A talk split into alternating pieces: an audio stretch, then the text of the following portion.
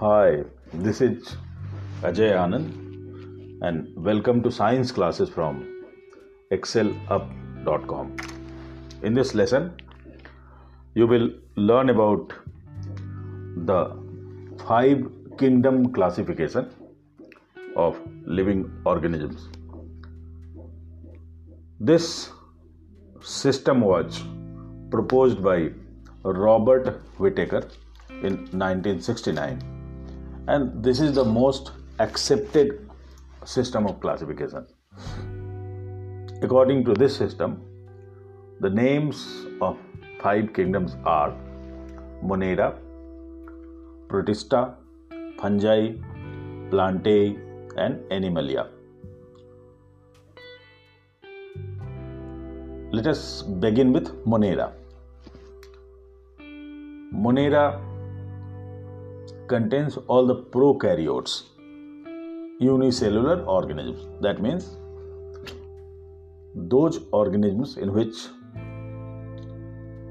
nuclear membrane is absent and cell organelles are absent. Okay, so all the prokaryotes, they come under the kingdom Monera.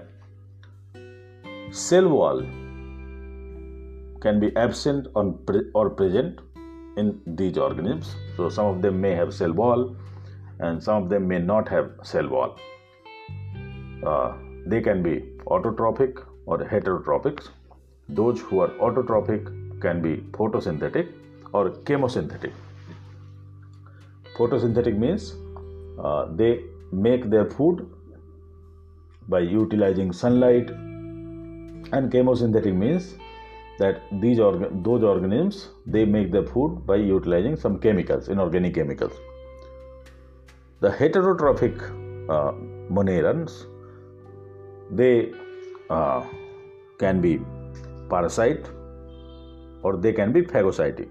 Okay, some examples of Monera are bacteria, cyanobacteria and mycoplasma. Cyanobacteria are also known as blue green algae, and cyanobacteria are photosynthetic in nature. So this is the figure of bacteria and this is the figure of Anabaena. Anabaena is an example of cyanobacteria. Second kingdom is Protista. So now all the unicellular eukaryotes, they are kept under Protista. Eukaryote means nucleus is present and cell organelles, they are also present.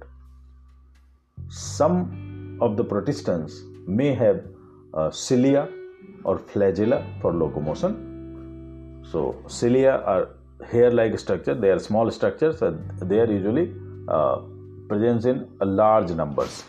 Okay, and flagellum is also a hair-like structure. It is longer than cilia, and usually an organism can have 1 or maybe 2 flagella.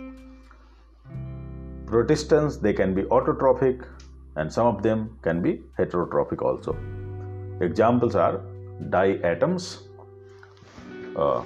protozoans. So this figure shows amoeba. Amoeba has irregular shape. It makes pseudopodia for catching food and for locomotion. This is Paramecium and it has cilia all over its body. This is Euglena and there is a flagellum in Euglena. Okay. Now the third kingdom is Fungi. Most of the fungi, they are multicellular, but yeast is an exception and yeast is unicellular. Fungi are heterotrophs and some of them, they are saprotrophs, some are parasites. Those organisms which feed on dead materials of living beings, they are called saprotrophs. In saprotrophic mode of nutrition, what happens? The organism secretes the enzyme on the food, and those enzymes, they convert the food into simple substance, and after that only the food is taken in. So digestion takes place before ingestion of food. Cell wall is present in these organisms and cell wall is made of chitin. Some examples of fungi are yeast, mold, mushroom.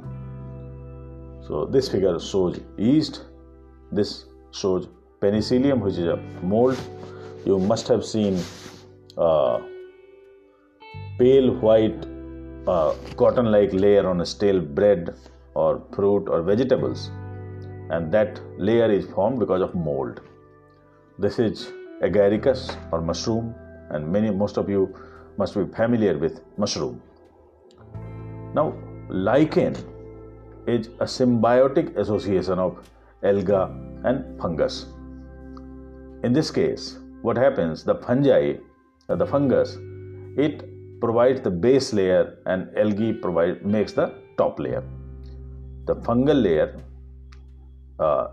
it absorbs water and mineral from the base, and the algal layer utilizes that water and mineral to make food. So this is a symbiotic association.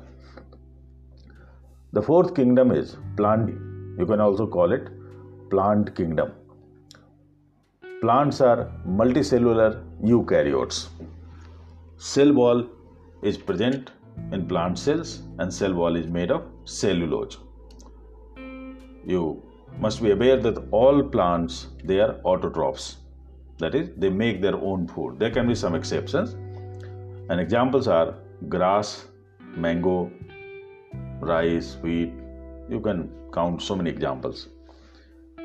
The fifth kingdom is Animalia or animal kingdom. They are also multicellular eukaryotes. Cell wall is absent, and animals are heterotrophs. Examples, you can count as many as you wish: human, tiger, cockroach, so on and so forth. Okay, so now this flow chart, it gives a summary of the five kingdom classification. So organisms, they can be divided into two groups: prokaryotes and eukaryotes. Monera, it contains all the prokaryotes. Eukaryotes can be further divided into two groups: unicellular and multicellular. So all the unicellular prokaryotes, they are kept under Protista. Now let us come to multicellular eukaryotes. So cell wall can be present or cell wall can be absent.